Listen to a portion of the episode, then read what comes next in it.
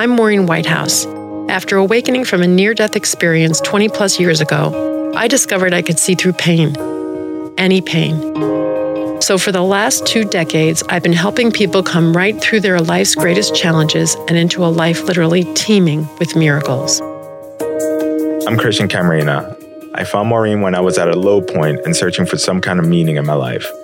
Straight off the bat, she started talking to me about miracles. Whoa, I was not expecting that.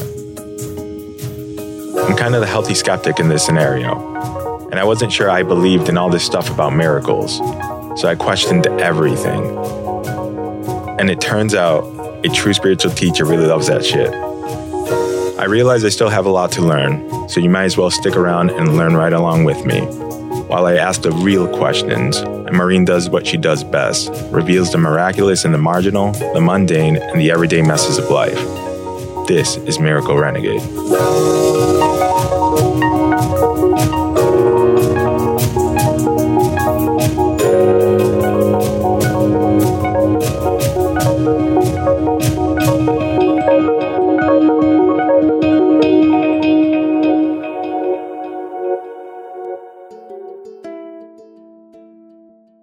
We left off the last podcast with the idea of being more peaceful and at ease and more aware just by slowing down, and how beneficial that was to us during times that are trying or challenging or tumultuous, like the times we're in right now. Mm. And so I'd like to take it a step further, just at the very end of our recording during that last podcast. I got this hit from A Course in Miracles about stillness and abiding in stillness. And so it's sort of amping it up or taking it the next step to what's even beyond slowing down mm. and what's inherent in that idea of stillness. Yeah, I, I it's a concept that I have no idea mm-hmm. about. I feel like I've always been moving. And even when I'm not moving, I'm thinking. And even when I'm not thinking, my heart's beating, my blood is racing.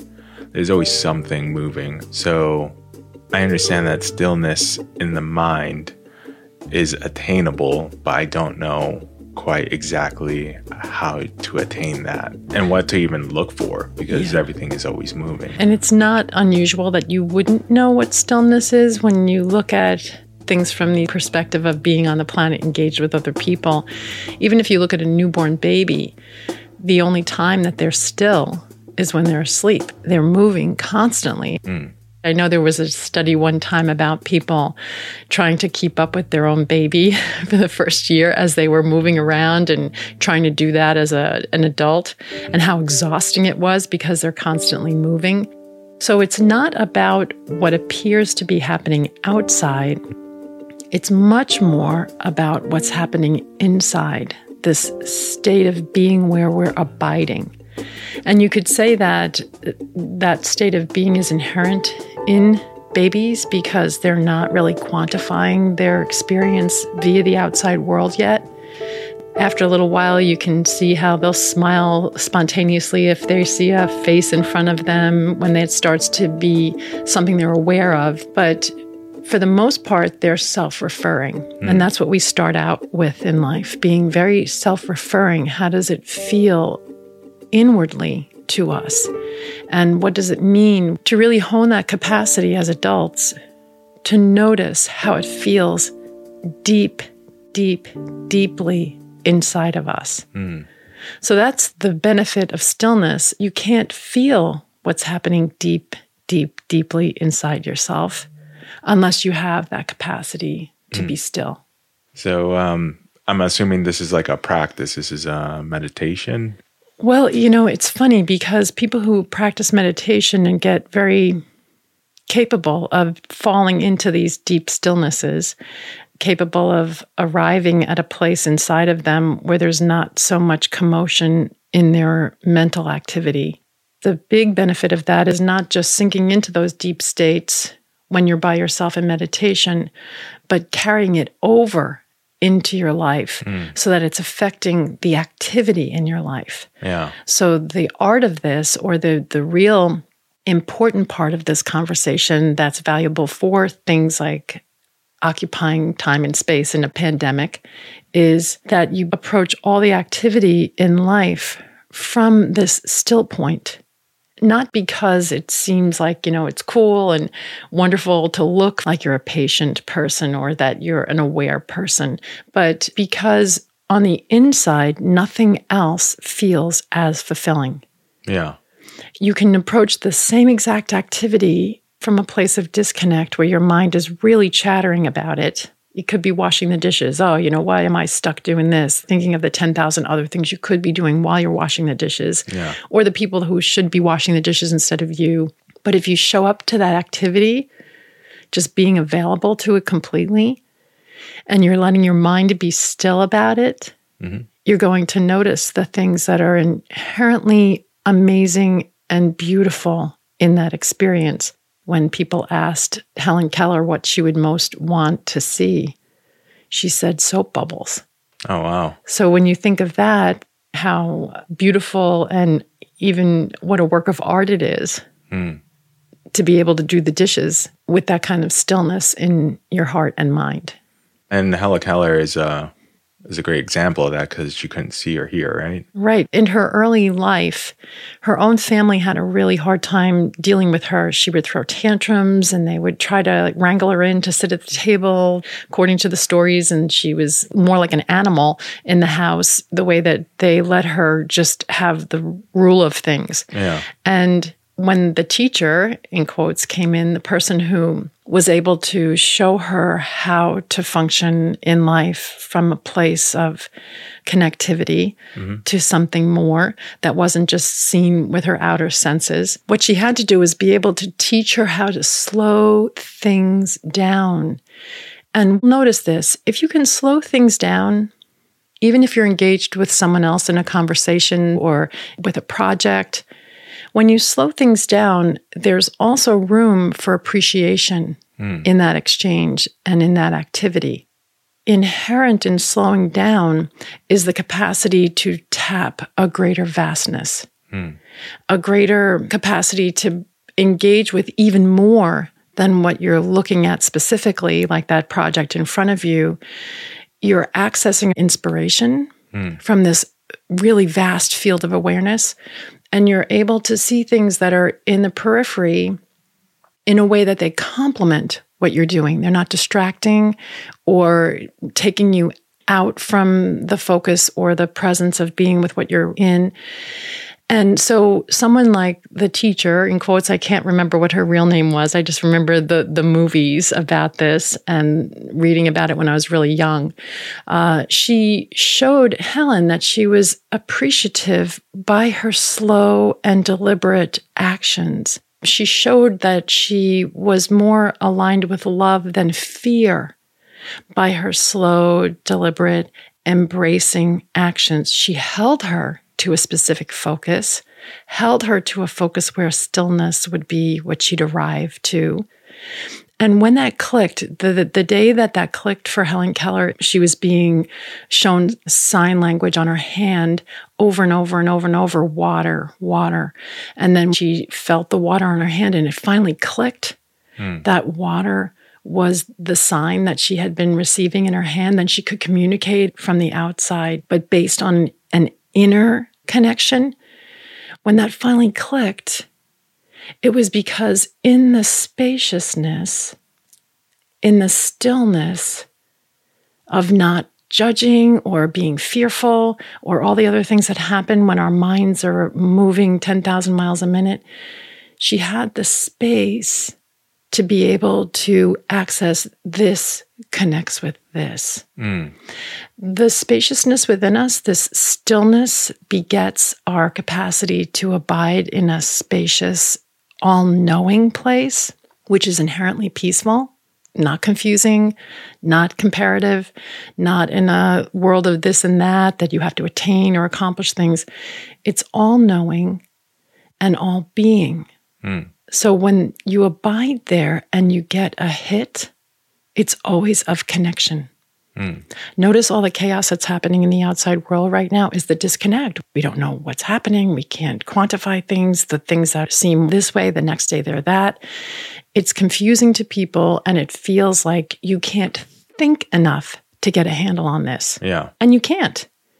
So the only place to get a handle on anything is to allow yourself to be with yourself in very kind and embracing ways, just like the teacher did as a symbol for Helen Keller. Hmm. And then you can go into a place of not knowing. Like, think about that. You don't have the capacity to hear, speak, or see. And she's faced with herself. If she wasn't befriending the void, that's living hell. Yeah. But if you can befriend that and be in that space in a way that you're open and receptive and loving of it, you'll see that there's never a void, that it's full. It's full of the divine. It's full of grace. It's full of miracles, inherent with miracles. You're saying that like the missing element is love because Helen Keller, um, the family was tired, exhausted, and they didn't show her any more love in that in that reality of hers. Well, I think they showed her the human capacity that we have to love. You know, throw her this to to get her to be quiet, Yeah. or if she threw a doll or ripped it up, then they just hand her another doll. Yeah. and and almost condition her into this activity that was not in anyone's best interest. yeah. So sometimes we have to stop ourselves in the midst of what seems to be in our best interest, especially things that drive us when you're being driven towards something and you really have a strong attachment to outcome. Hmm. That's the time to stop, slow down, and at best, become still. That's when, at best, we begin to listen for that still small voice that's not wrapped up in the chaos and confusion. We all have this. This is the voice of the soul. This is the voice of our own best interest. Hmm. Get so still that that voice can rise to the surface. And and earlier on, when I was talking about this voice, I said that your mind and heart connect with this. We hear this voice in a deeper place within us. That's why you have to get still to listen. Hmm. And you have to be able to connect inwardly to be able to hear this. So there are several ways that you can access this power of the void, I'll hmm. call it. The reason why we don't go there is because it looks like a void.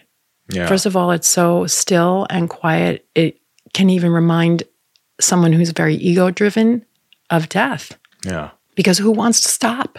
It means that you're you're not of this world anymore. And that's true, but you begin to notice not being of this world right now can be really advantageous while you walk the world not really engaged with all the chaos and commotion. Yeah. That's really interesting because you're saying that it's like you're living a different life compared to what's actually going on outside. Well, listen to this. This voice always speaks of one thing. Hmm. It speaks of you're enough. Hmm. You're perfect. And feel what that feels like if you really truly believe that just for a minute. Feel like you're enough. You're enough right now.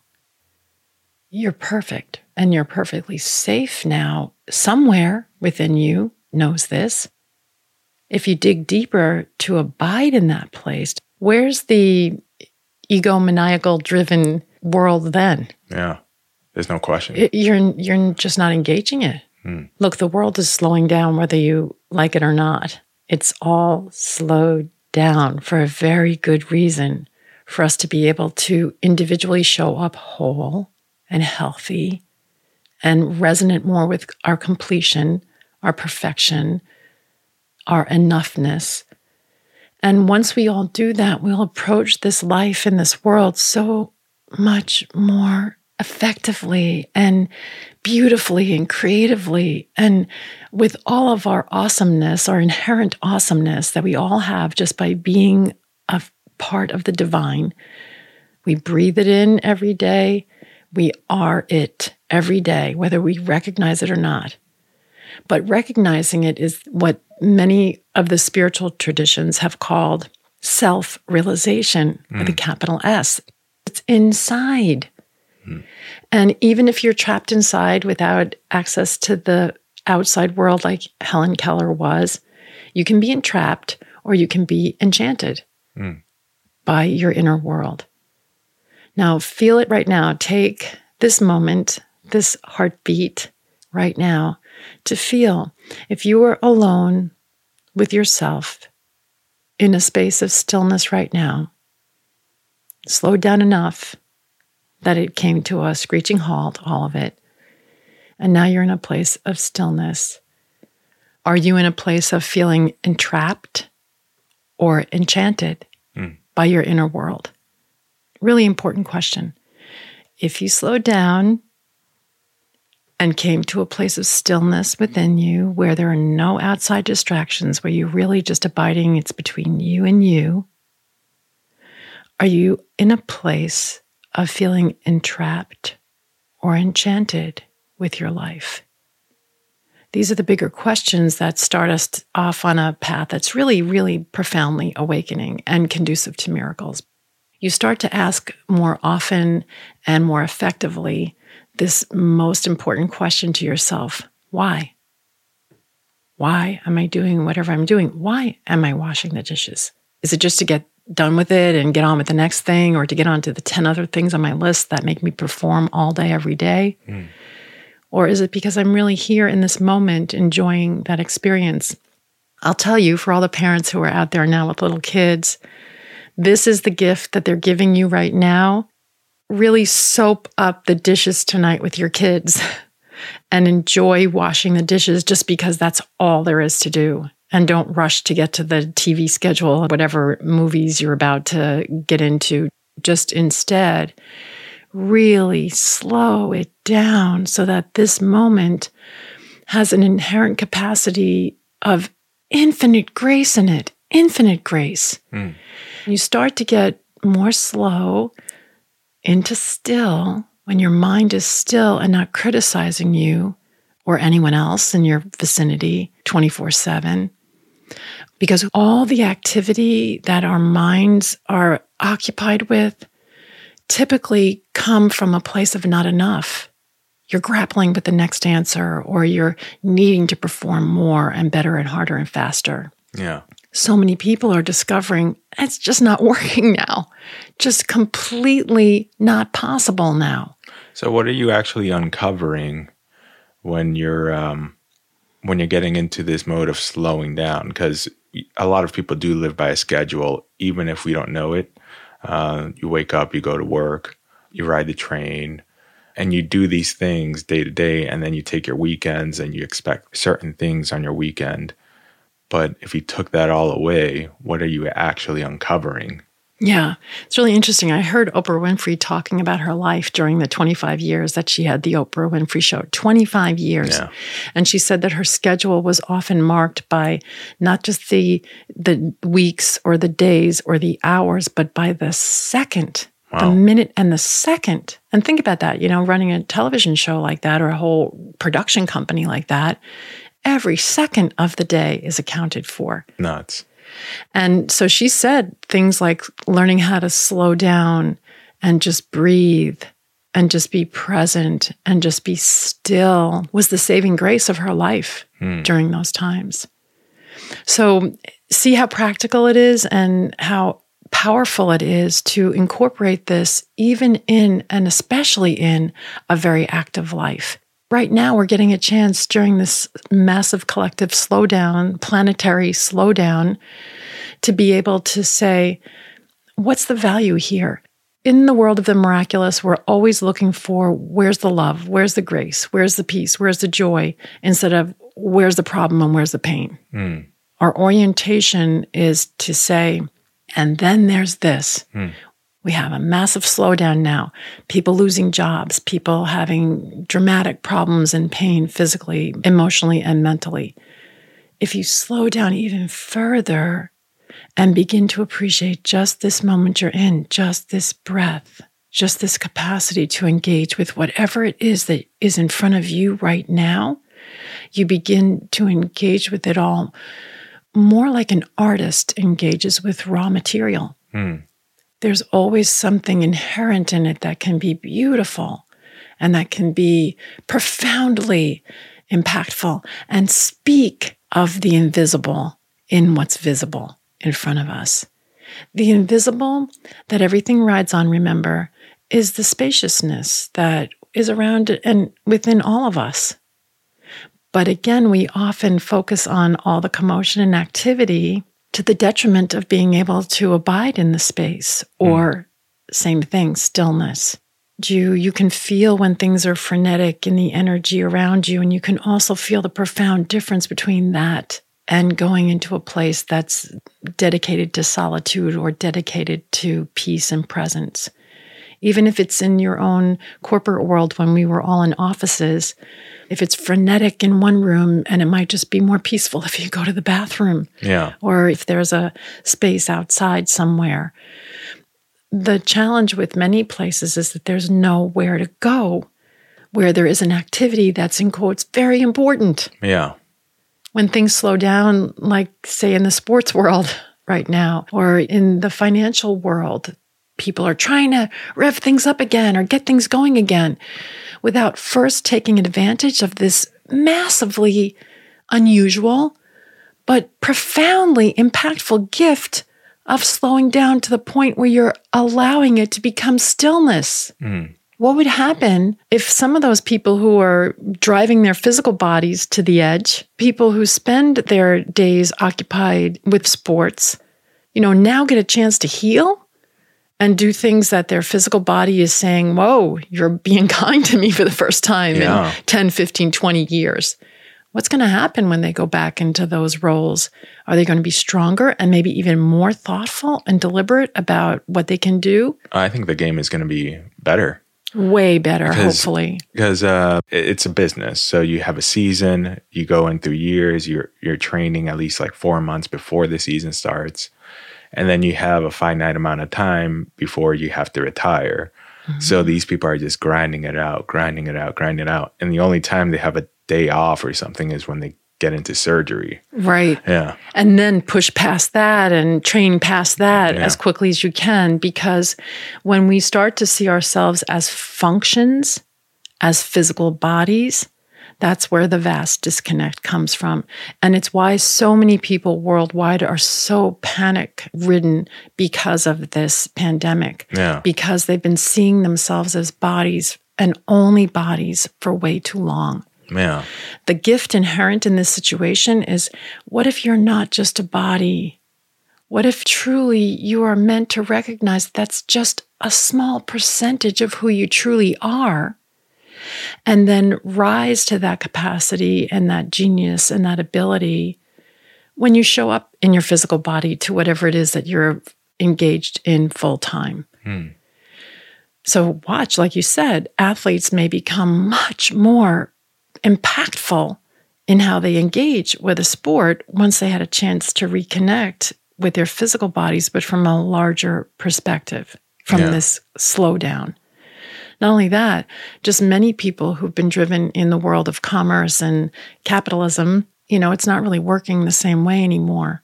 What if right now was a really profound opportunity to go from a more soul driven perspective mm. where it's a win win inherently? You don't even engage in something out there in the world of commerce and capitalism unless you sit down first, get still, and ask yourself if you're going to engage thousands of people in an endeavor, is it a win win right off the bat? Hmm. Is it a win for the people who are the consumers truly? Is it healthy and promote wellness for them? Is it something that inherently has them feel more connected and have a greater sense of well being? Is it environmentally sound and you can sustain this for not only just the people who are consuming it and the people who are creating it and manufacturing it, but all along that chain. Is everyone engaged in this from start to finish feeling blessed or more connected because of it? Yeah. The best restaurants that I've been to, they know the farmers that grow the food. Yep. They know the cows that give them the cheese. And, and the, the, farmers butter. know where the seeds came from. Yeah. It, it feels like um, the time that you stay with what you're doing Like if you actually break it down and see every step along the way, it's going to be better. Like I can make a cake from box cake. I can make a cake from, you know, farm Scratch. yeah, from literally from scratch. And it could be the same recipe, but it would taste differently. completely differently. And that's because of what we're talking about. If we were to all get still collectively on the planet, the hush that would come over this place would be so profound that it would be louder than the most massive thunderclap. Hmm.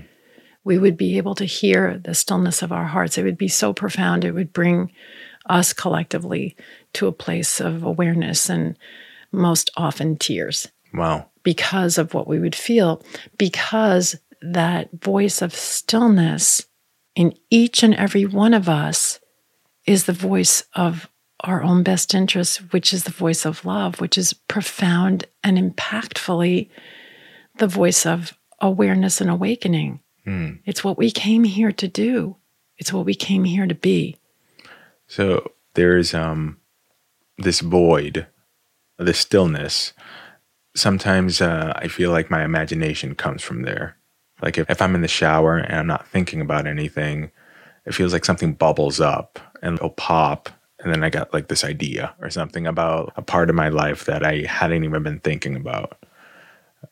How do I bring those bubbles up where that bubble is always popping? Great. So let's look at some practical ways to do this because what you're describing is inspiration. So it's an inward dive that allows for you to be in spirit, inspiration. Hmm.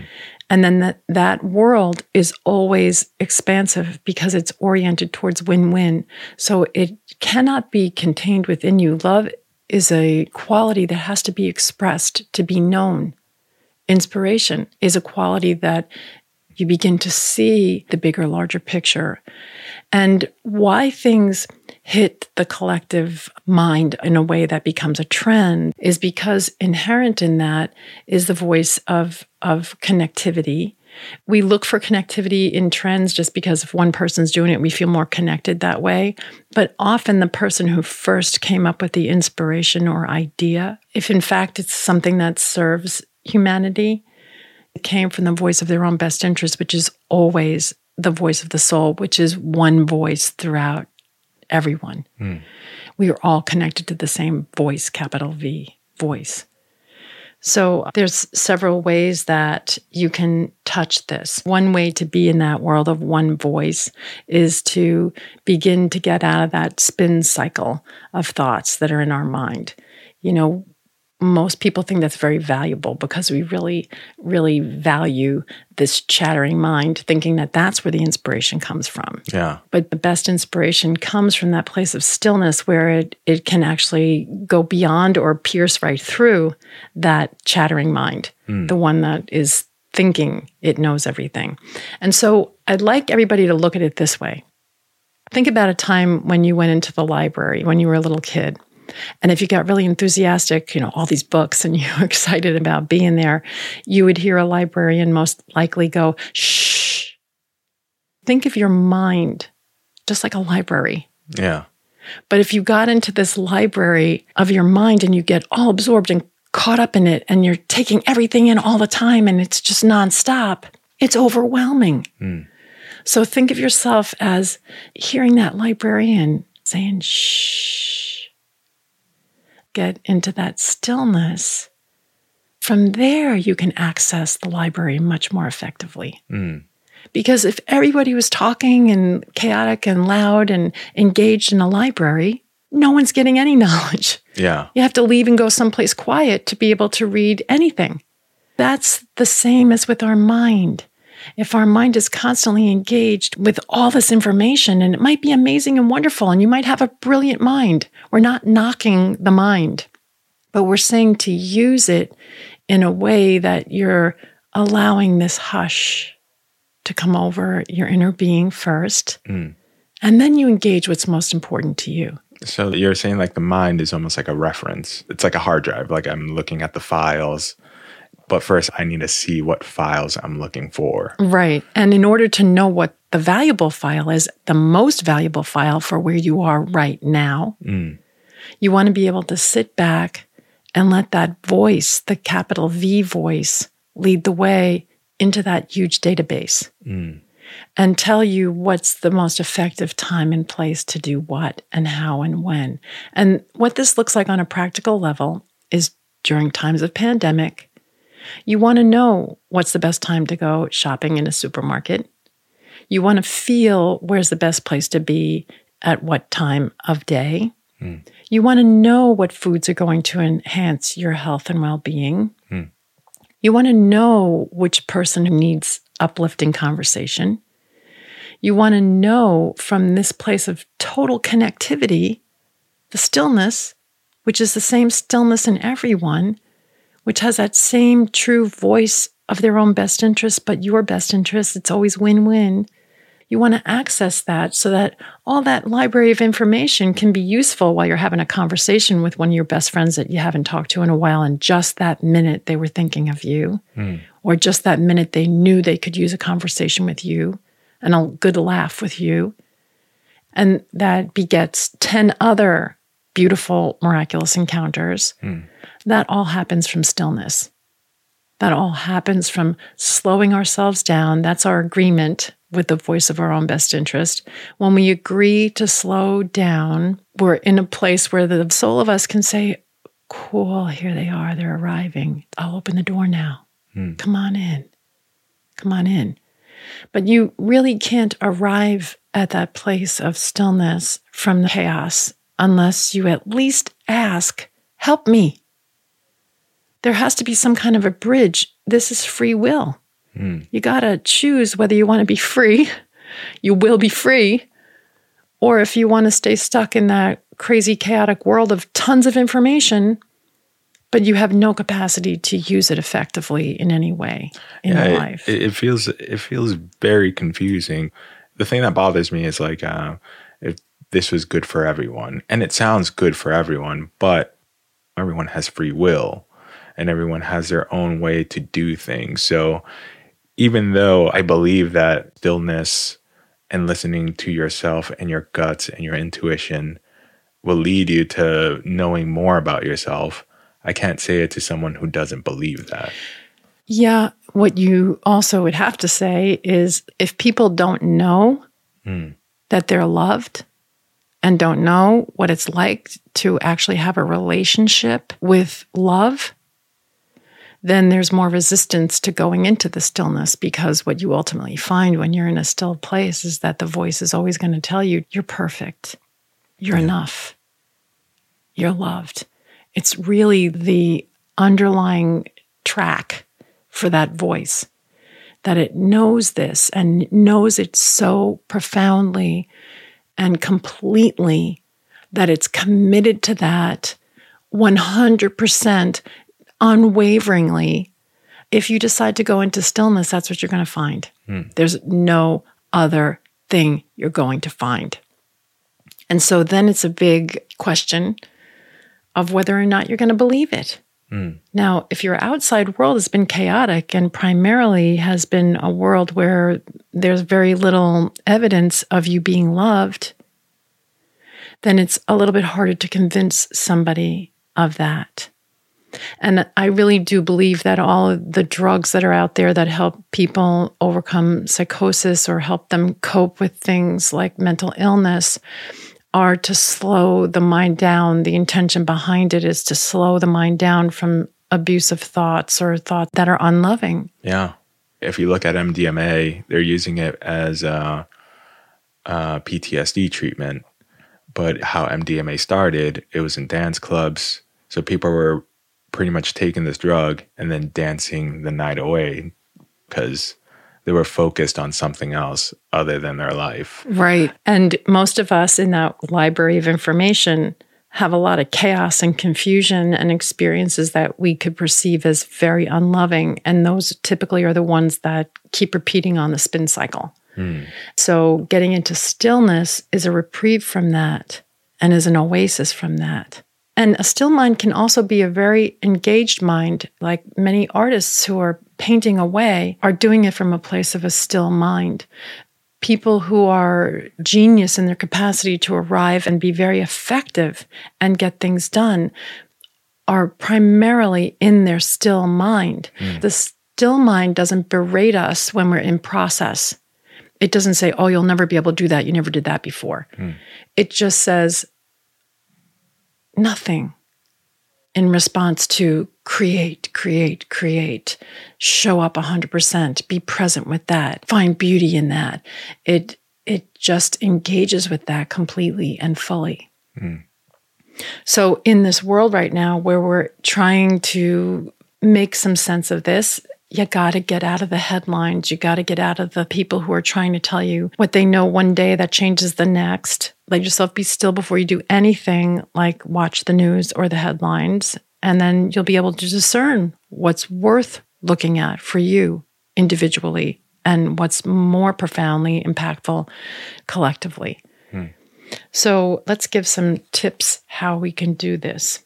There are going to be many ways that you find to connect with this stillness, but Number one, slow down. Mm. That's the avenue into stillness.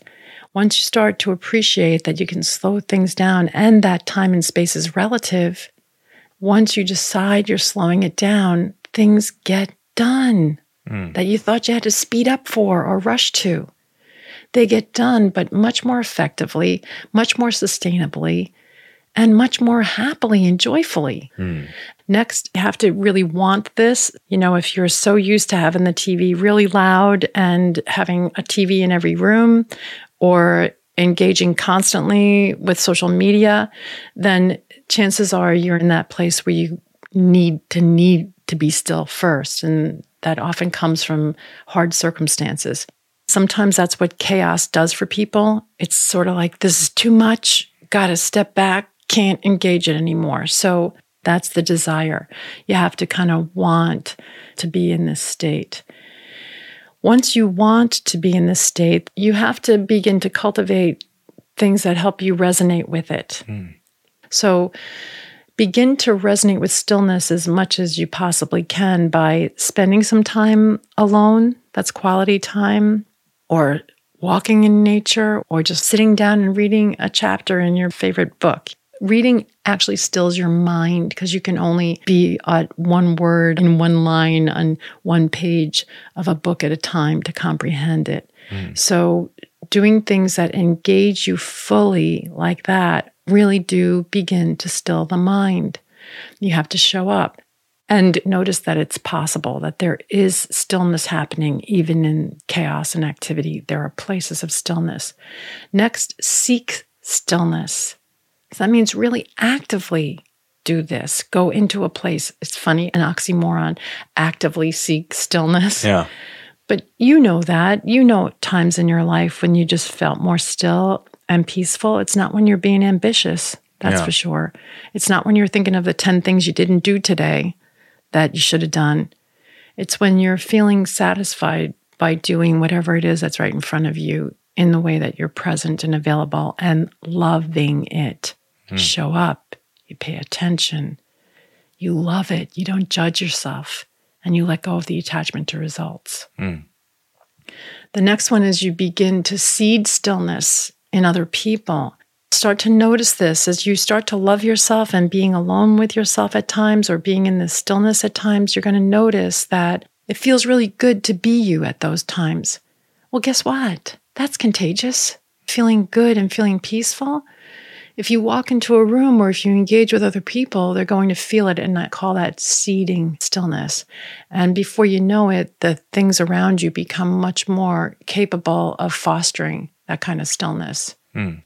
Again, it can be really engaged activity with your family, but there's not a hypercritical mind that's talking and clamoring in the background. It's the creative part that comes forward, the spontaneous jokes and laughter and the joy so I'm a parent, let's say, and uh, I have a bunch of kids. They're running around. I'm doing work from home. How do I get to the place where I can actually feel that stillness? Really great question because, again, this is about win win. So it's not about giving to the kids first, as the parents of Helen Keller found out when their life was chaotic. They thought they were being really loving parents and they were trying hard to be really loving parents, but they gave everything, their all to her. Hmm. They were constantly in a space where they didn't feel good enough and where there was a lot of room for mind chatter hmm. and that incessant cyclone of thinking. So when you are in this place of win win, it means you have to receive first from this voice of stillness and calm and peace and ease. And again, you have to begin to cultivate things that help you resonate with it.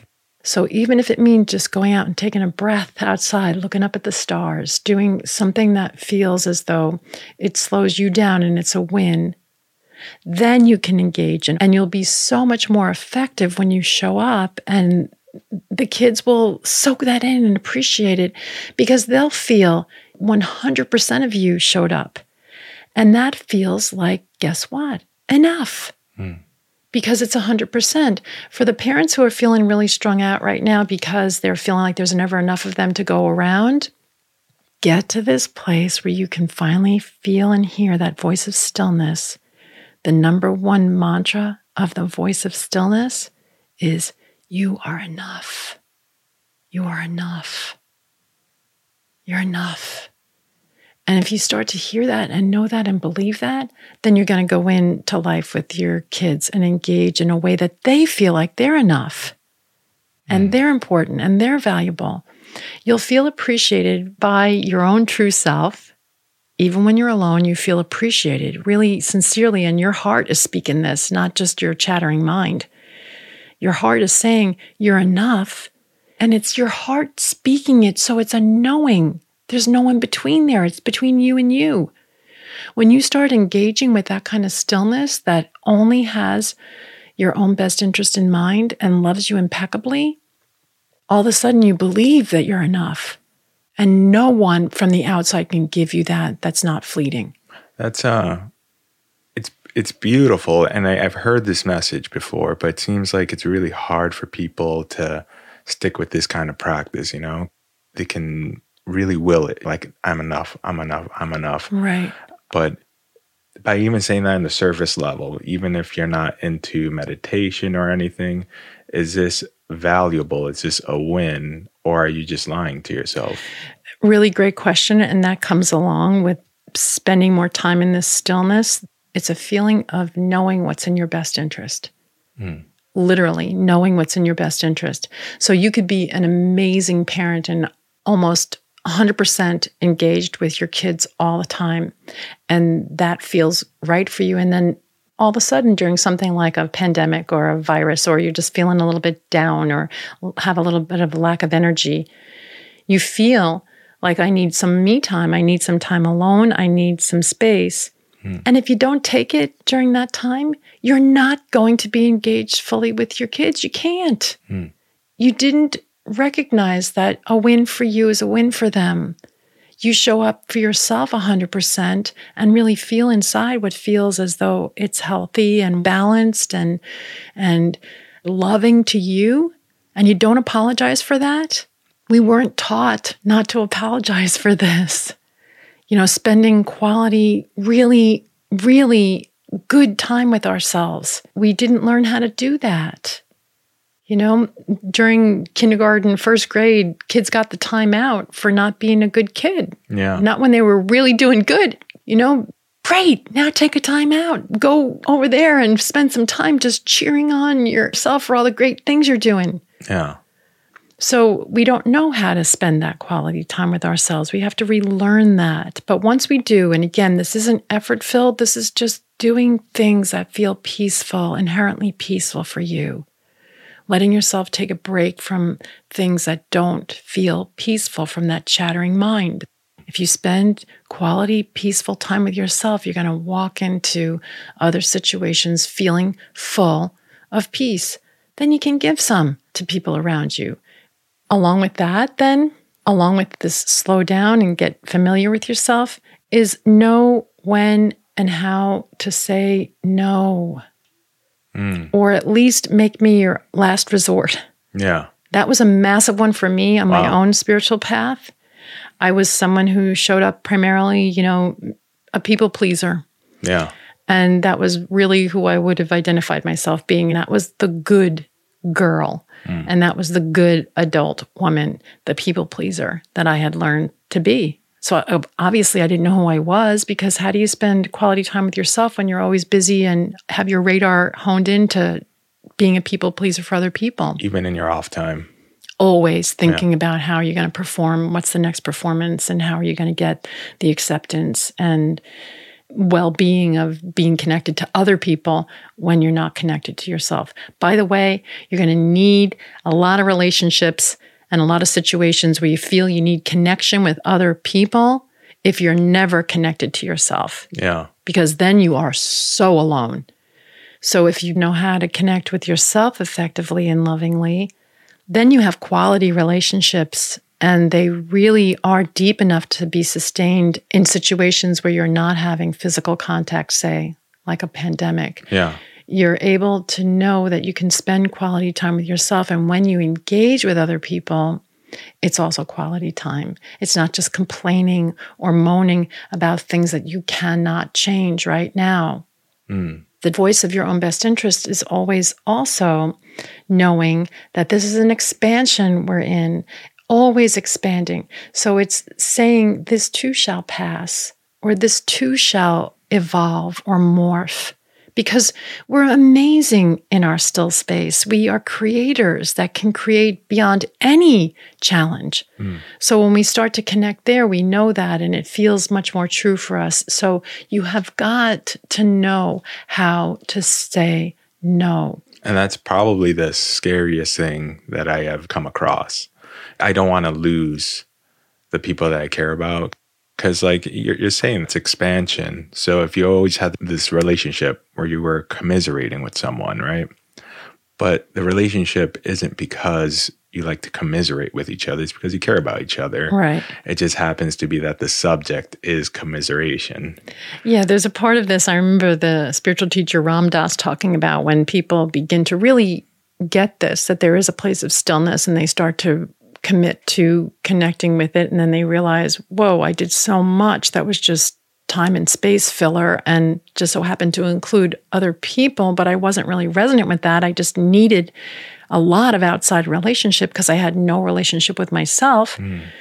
He said sometimes it's like, you know, you change your resonance with bowling and then you have to give up all your bowling buddies Yeah. and it feels a lot the same that you know wait a minute I, I don't really like to bowl anymore but i really don't want to lose my friends and unfortunately that's sometimes part of a spiritual path mm-hmm. where if people want to stay the same and they're threatened by you being a deeper thinking or more present person who maybe has some new interests. They may become friends that you see once in a while and not always, or they may decide to jump in, but it might not be for five or six or 10 years.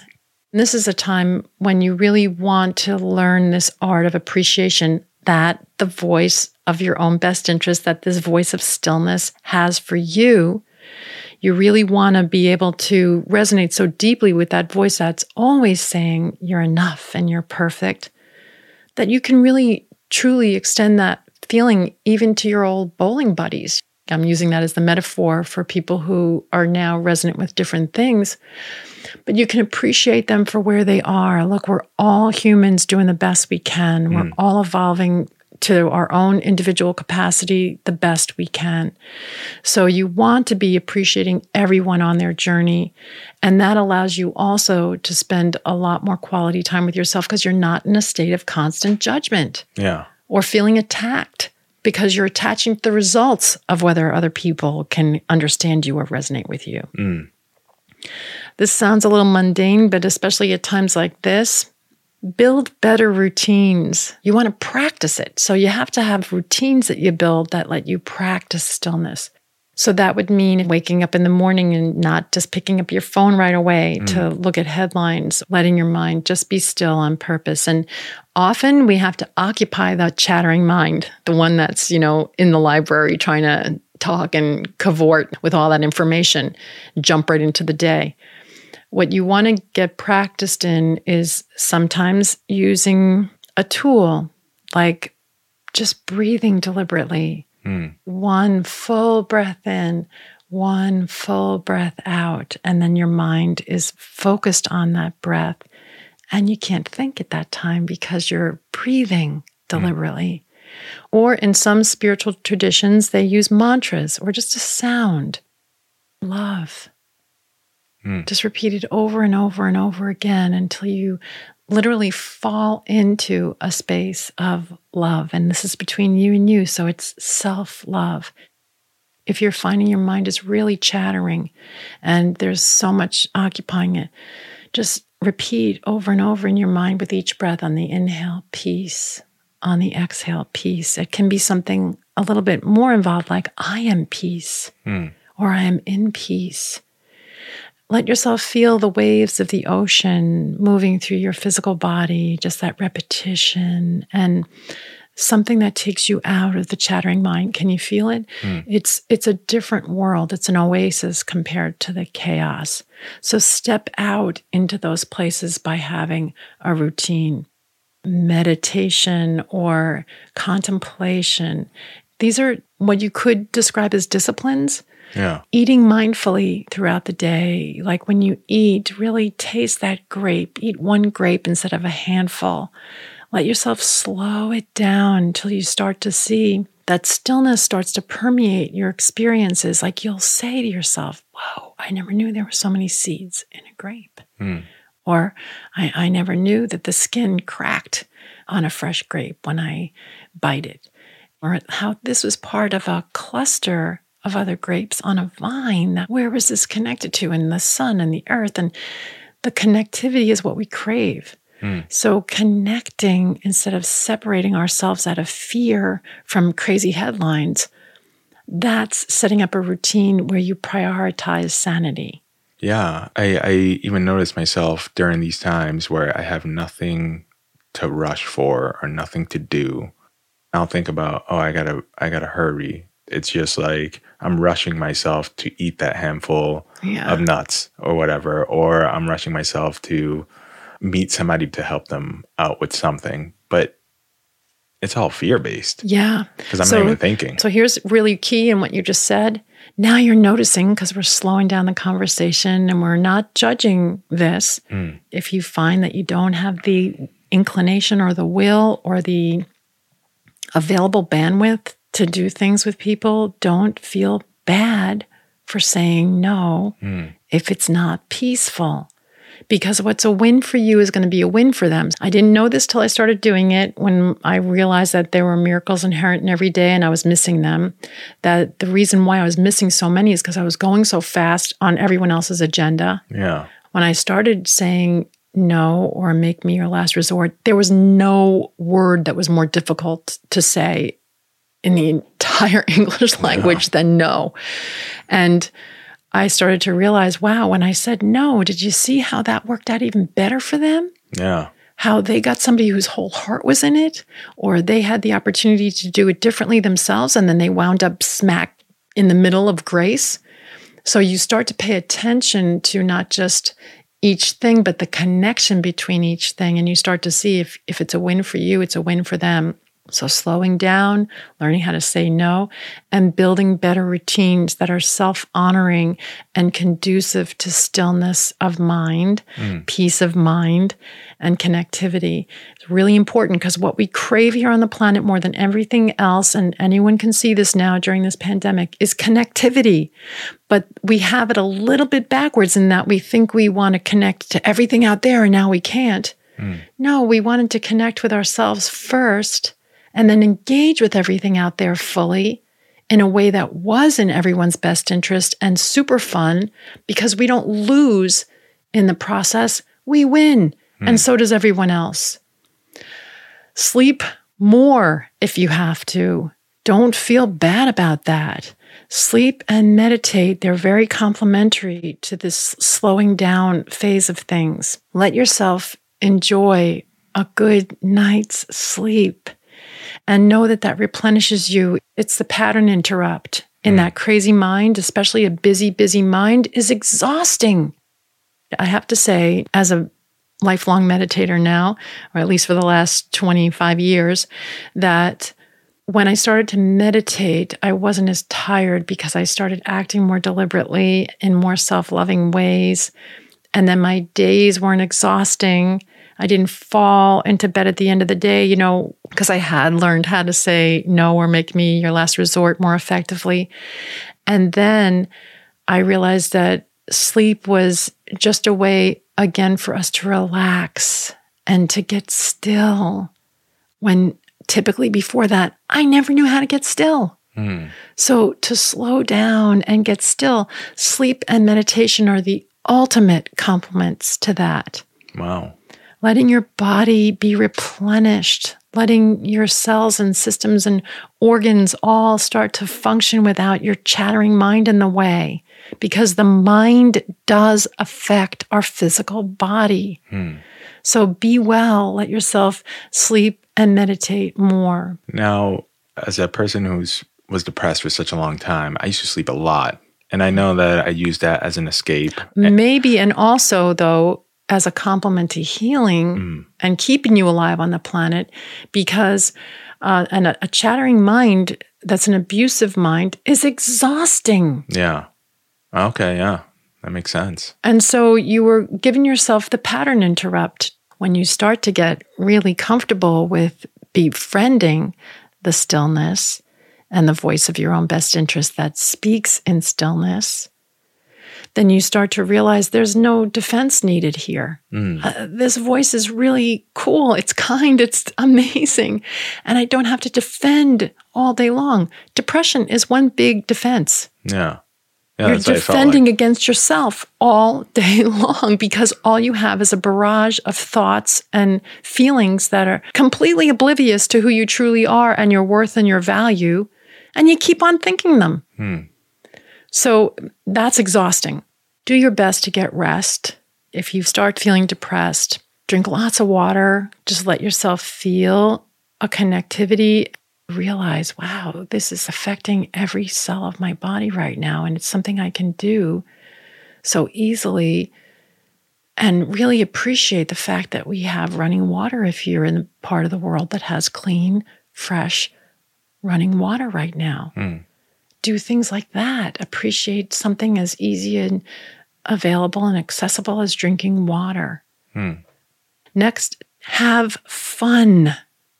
If your focus was fun, then you wouldn't do nine tenths of the things you're doing.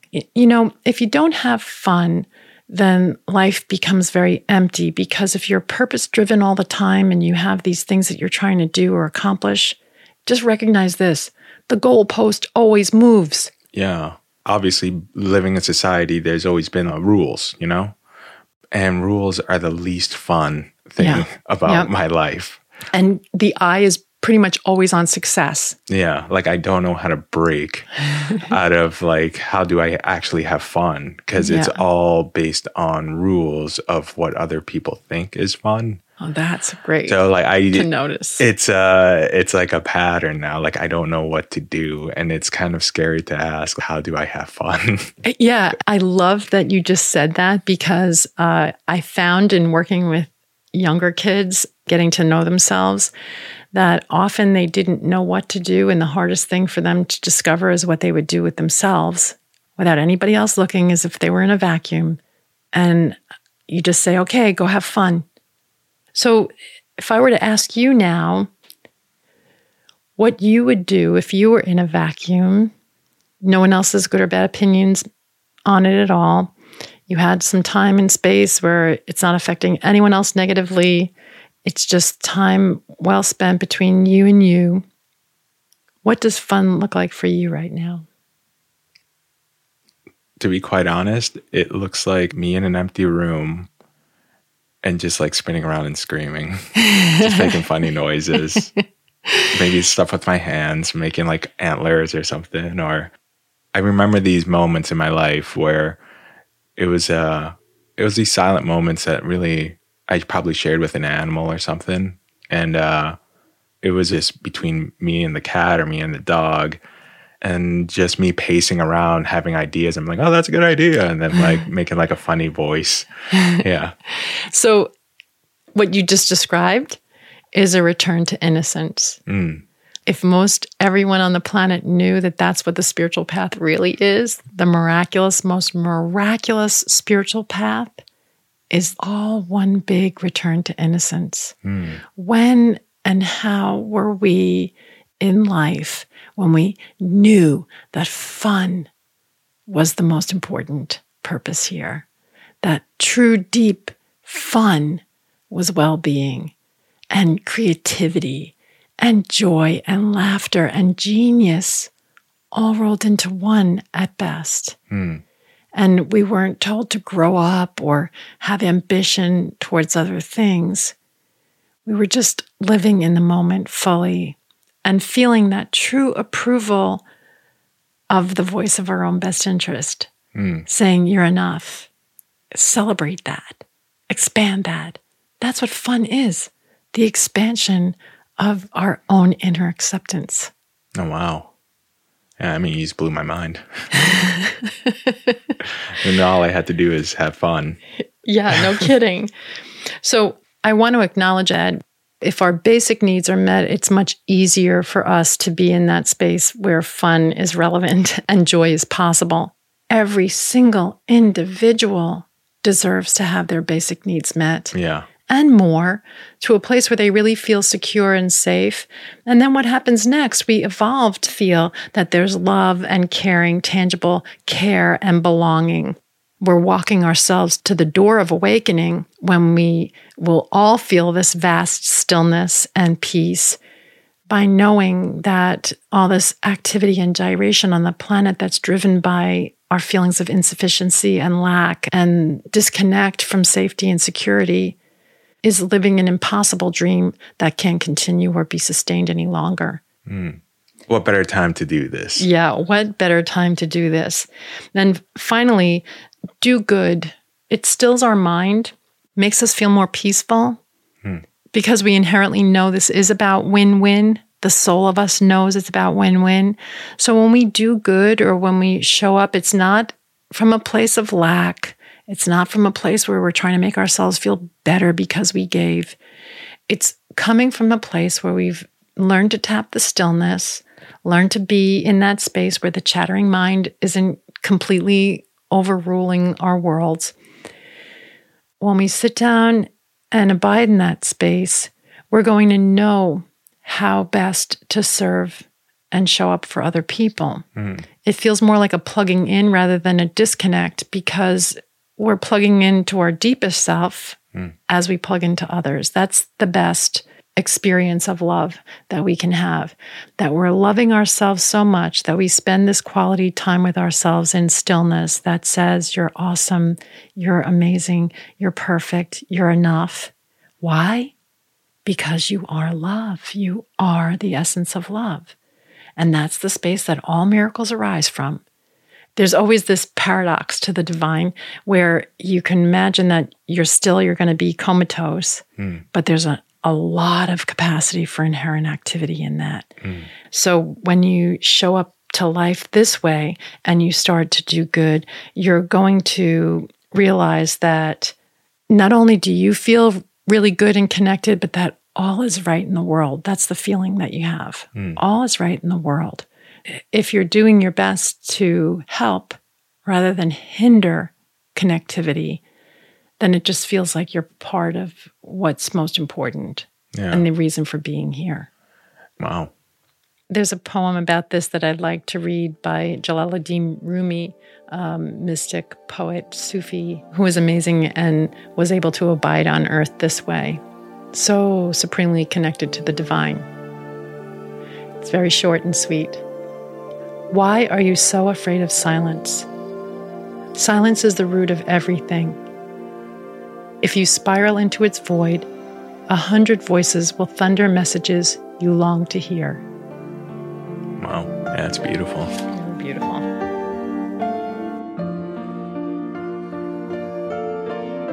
Yeah. I hope all you people who are ready to accept yourself as a miracle renegade are ready for this because it's super fun and awesome to Yeah. be in that space. Yeah, definitely. I'm Maureen Whitehouse. And I'm Christian Camarena, and this is Miracle Renegade.